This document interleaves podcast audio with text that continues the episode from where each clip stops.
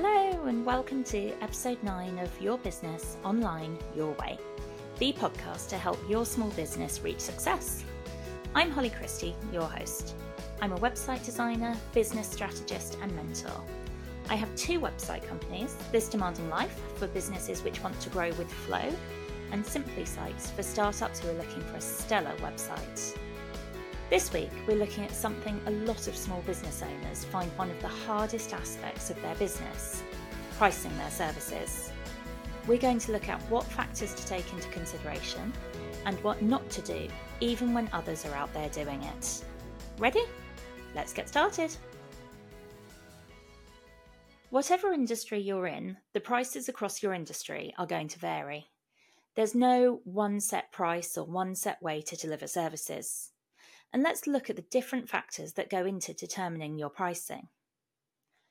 One is your ideal client.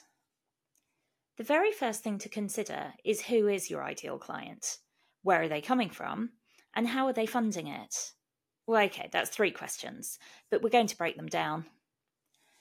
If you're in the service industry and you've got to the stage of promoting your services, the chances are that along the way you've been advised to build an ideal client profile or avatar. Some people would advise you go deep, give the person a name, consider where they shop, what their life looks like, and all other sorts of tiny details to get to know them and to be able to market to them. Other people will say, build the avatar, but look at broader strokes. For example, I have two ideal clients one type for this demanding life, another for Simply Sites. I have both of these avatars as broad strokes, and rather than going into the minutiae, let's look at those broad strokes now. This demanding life's ideal client. They've been in business for a couple of years at least. They're entrepreneurs who either have a team, often of freelancers or associates. They're looking to have big growth in their business and they have a dedicated budget for marketing. These clients understand that online marketing is an investment and they're wanting to deal with experts, people with a proven track record. As well as commissioning their website, they'll also engage a copywriter, photographer, and branding specialist, and they are not looking to leave anything to chance. Moving on. Simply Site's ideal client. They're a micro business of just one or two people they're either starting out with their first website or they're moving on from a homemade website. In some cases, they may have been selling their products or services off social media accounts like Facebook or Instagram. They're often running their marketing themselves and have a limited budget for a website. In most cases, they'll write their own copy and use personal photos. However, some people will engage a photographer and a copywriter. The budget for the website is often coming from their household income rather than a business account. Now, if you haven't got an ideal client profile right now, then I encourage you to create one. If you do have one already, then quickly revisit it and make sure everything still feels like it fits. You'll only know how to get your marketing message out there when you know who you're marketing to. You'll adjust your tone of voice and maybe even what you're offering according to who this profile is, who you're marketing to. You may find while doing this exercise that your ideal client has shifted from who you were originally marketing to at the start of your business journey. And it's okay if and when this happens, it actually shows that your business has grown and shifted. So, the next thing to look at is value. As entrepreneurs, it's really important that we value our work, our time, our training, our skill set, and that our prices reflect this. There are many ways to work out pricing, and this podcast isn't about giving you that formula as there are just too many variables. For example, what your industry standard is, what your competitors are charging, and most importantly, what your clients have to spend. Otherwise, you can charge whatever you like, but if your clients don't have it, they don't have it to give it to you. Now, I'm all about holding your value, earning what you're worth, and not over delivering and undercharging. It doesn't make for good business boundaries or good business relationships. You'll end up feeling frustrated because you'll feel like you're working for free, and your accountant isn't going to be very happy with you either. So, definitely hold your value, But think about what your ideal client has to spend. And if they don't have the money to work with your regular offers, there are a couple of ways that you could still have a profitable working relationship without it breaking their bank or you working for free or undercharging. And whilst we're on the subject of value, look at it from your ideal client's point of view. What's the value they get from working with you? Is it worth, in their opinion, them giving up something else in order to afford it? And if the answer is no, then you need to look at either your pricing or who your ideal client is. If your ideal client can afford to work with you on paper, but they're conscious of their cash flow, then holding your prices and offering a payment plan could be a good way forward. This can be good financial planning for you, as you'll know what you're expecting to earn each month, and it can take the pressure off the client so they also feel more relaxed when working with you. If your ideal client can't afford you, do you need to go to a price point they can afford, or do you need to change who you're marketing to? This can be a tricky one, and only you can decide what feels right for you. A lot of coaches will advise hold your prices, charge your worth, I totally agree that people should be paid fairly. However, if your clients can't afford that, then you can hold your prices all you like, but 100% of nothing still equals nothing. And sometimes it can be better to have little income rather than no income. But before we make any decisions, there are a few things to look at here who you're marketing to and what your price point is. For example, if you're a career coach working with women who are looking to change career and you're charging £250 per hour, then it's going to be difficult to get a regular stream of income. Why? Well, there's the gender pay gap to begin with, meaning women aren't earning as much as men, and typically they don't have as much disposable income because of it. Then there's the likelihood that a high percentage of women will have had a career break to look after children or relatives, and have had to play catch up with their careers or be sidelined due to their caring responsibilities. And by the way, I'm not saying I agree with any of this at all. I'm just telling you that it happens. So, back to our situation. Often, women who are looking to change career are doing so because they feel undervalued and underpaid, and they don't have a spare £250 per session or thousands of pounds for a set of sessions to help them on this journey.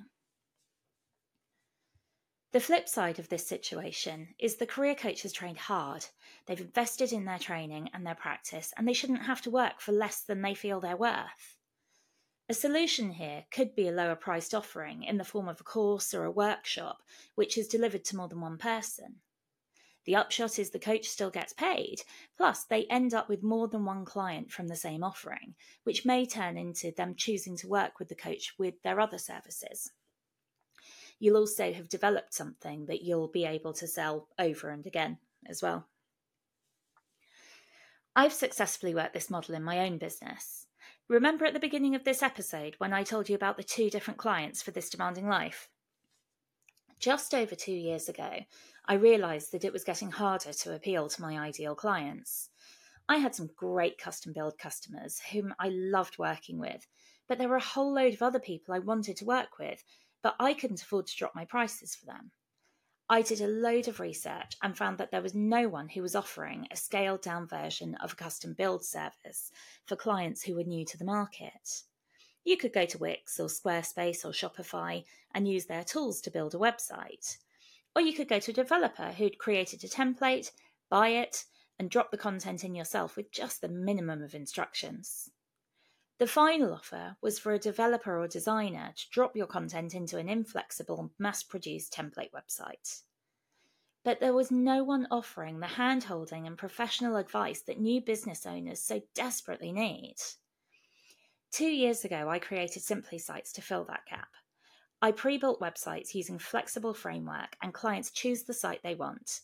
They go on to get all the service of a custom build a client gets, but at a lower price point because the website framework is pre built. I've already put it in place.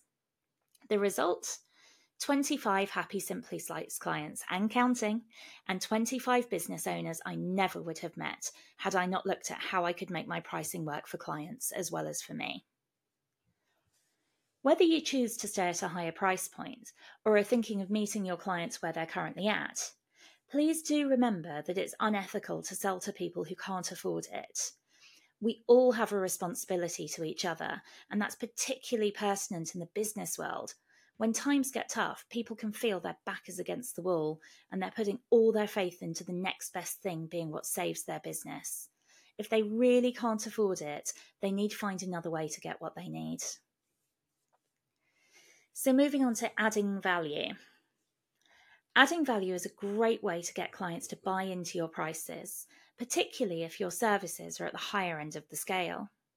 The business world is busy and the competition is fierce, and adding value can help people to choose to work with you rather than your competitors. You can add value in all sorts of ways without having to invest a lot of time or money into making it work. Here are some examples. 1 have some pre work ready for when people sign up. You could have an introduction video or a quiz or a workbook that allows them to prepare for their experience with you. For example, as a website designer, I could send a document or series of videos asking clients about the look and feel of their website, what they think their copy should say, and what they'll value most in the design. This gets them thinking and prepared prior to our meeting, plus, there would be information they didn't know such as what contributes to good search engine optimization. Two, if someone is investing in an online program with you, you might like to send them a welcome gift with things that will support their learning. This could be a notepad and pen, essential oils for concentration, affirmation cards, or resources which support the course materials. Three, for podcasters and newsletter owners, you could offer to shout out about each person who signs up uh, with their business, giving them some free advertising. And I often do that with my all of my website clients. We always advertise the new websites which are going live, and if they have a new offer or anything like that, we pop it in the newsletter and on our social feeds as well.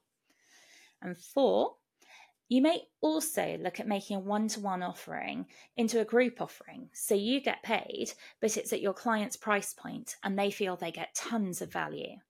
For example, I mentor small business owners on a one to one basis.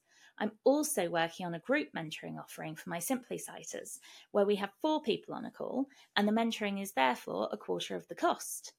They also get great value from it because they meet other small business owners, they hear the advice they're given, and therefore they get the benefit of more than just my experience. So, a couple of housekeeping points. Do make sure prices are available on your website and any linked terms of service are available. I like to put mine in the footer so people can always access them.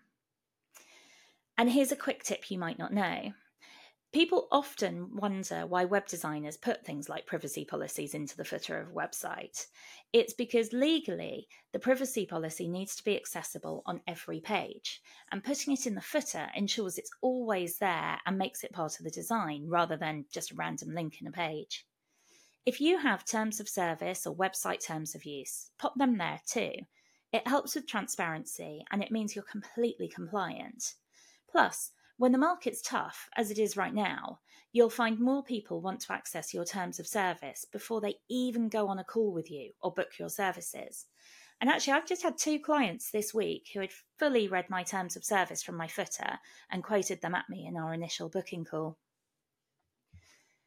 As a member of the ethical movement and the Good Business Charter, I am of course going to say it's important that you're honest in your pricing and your transparency. Gone are the days of not displaying pricing in case it scares people off, or of worrying about your competitors seeing your pricing and adjusting theirs accordingly.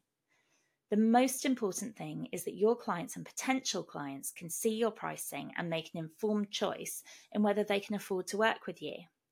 It also means that if they have seen your pricing and get in touch, they've already pre qualified themselves as warm leads for working with you. So it's kind of win win um, do not value stack. Thankfully, this seems to be a bit of a dying practice and for very good reason. What happens is a service provider, let's just say a coach, will create a course they're trying to sell. They then make up any old price and list it next to each of the services that make up the course. They then put a total figure of a ridiculously far fetched amount. And then they cross that figure out and offer the course for roughly one tenth of the price. The aim is to get people thinking that they're getting a massive amount of value and what they're purchasing is of a much higher quality that something was priced the same as their discounted price. If that's not clear, think of it like this. If my competitor offers a course at £2,000 as their full price, and I offer you the same course but it's discounted from £5,000 to £2,000, the same as my competitor's price, the chances are you're going to buy it from me because you think you're going to get an additional £3,000 worth of resources or value for free. When people value stack, they use this model, but rather than compete against someone else, they're slashing their made up prices. So you think there's so much value involved that you have to buy into the product or service. The most ludicrous version of this I've seen lately was someone, and no, I'm not going to name and shame them, but is out there right now who offers her course on a value stacked model, saying that the value of the course is £44,000, but you can buy it today in this limited time offer for £2,400. And if you buy right now, you can even split the payment into three payments of £800. Needless to say, it's completely immoral don't do this when pricing things for your clients and don't buy into anyone who does value stacking as a pricing model. If you want to work with someone and they're out of your price range, by all means ask them for a discount code or a payment plan, but don't believe the made up prices used in value stacking. So let's wrap up. We've looked at building your ideal client and where their budget's coming from and that sometimes your ideal client might shift in your journey, and that's okay. It shows growth in your company and your clients. I've talked about how a client will perceive the value of your services and how to pitch it to meet them where they're at, as well as possible pricing solutions. We've looked at different ways to add value to clients without it costing you extra time or money. In most cases, I know the welcome boxes won't pay for themselves. We've learned that there's no shame in talking about money, and doing so shows good business practices, transparency, and ethics. We've also talked about the questionable practice of value stacking. Hopefully, this episode has given you some ideas of how to price your services or revise your services and pricing in a tough market. If you'd like more support or guidance and are interested in working together, you can book a free, no obligation call with me to see if we're a good fit. You can go via my website, thisdemandinglife.com, or you can skip straight to email and find me at holly at thisdemandinglife.com. I've also mentioned Simply Sites a few times in this episode, and you can check those out at simplysites.co.uk. In the meantime, that's all for this week. Thank you so much for listening. It's been wonderful to be in your ears. If you haven't done so already, I would be so grateful if you could please leave a rating and review from wherever you get your podcasts. It helps other people to find the show, particularly if you're rating on Apple, as each rating helps to push it up the shows you might be interested in charts. I'd love to be able to share this free resource with as many small business owners as possible. So thank you so much, and I'll see you next week.